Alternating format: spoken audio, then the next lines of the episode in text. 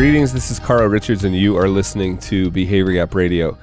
So, there's this super fascinating term, I think, at least the first place I can find it, is in the new book, Simple Rules by Kathy Eisenhardt. And it's this term, simplification cycling. And I love the idea, and here's where it came from. So, as they were mainly focused on organizations, like as organizations learn new stuff, right?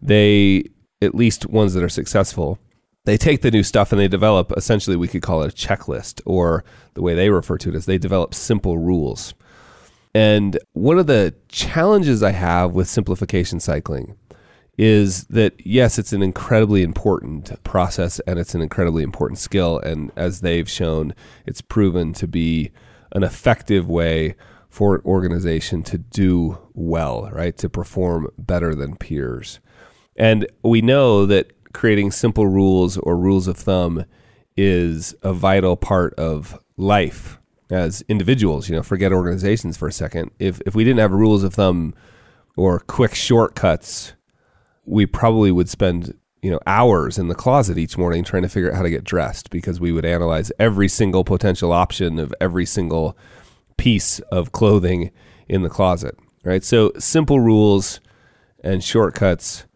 make it so we can actually live a productive life. But here's the challenge, right? As you go through this process of creating checklists or simple rules, but I'm thinking of let's talk about them as checklists for a minute, right? The person who's developing the checklist has a broad range of experience. And so, and they've seen what are referred to as exceptions to the rule right? They, they've seen them, they've experienced them. And remember that it's the exceptions to the rule that can kill you, right? You don't have to go, you know, too far on a bicycle, a motorcycle, in a car, or a, be a pilot to realize that the exceptions to the rules are the ones that are going to kill you. The, the, the infrequent, but the infrequent events that happen often enough that you need to pay attention to them. Okay, so the person developing the checklist has been through those exceptions to the rules, right? And they add things to the checklist to deal with those exceptions to the rule that could kill you. And then we go through this process of simplifying the checklist. And particularly when the checklist is handed off to somebody else who doesn't have that broad experience, then you've got this dilemma that they start simple. Well, why is that rule there? Right. And that rule there was to make sure you didn't die when one of those exceptions to the rules show up right? Unexpectedly.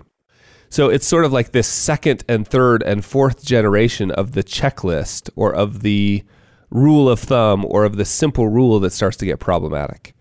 And so that's the concern, right? When simple rules are incredibly valuable, it's a really enticing theory. And in fact, in practice, we all want to simplify things.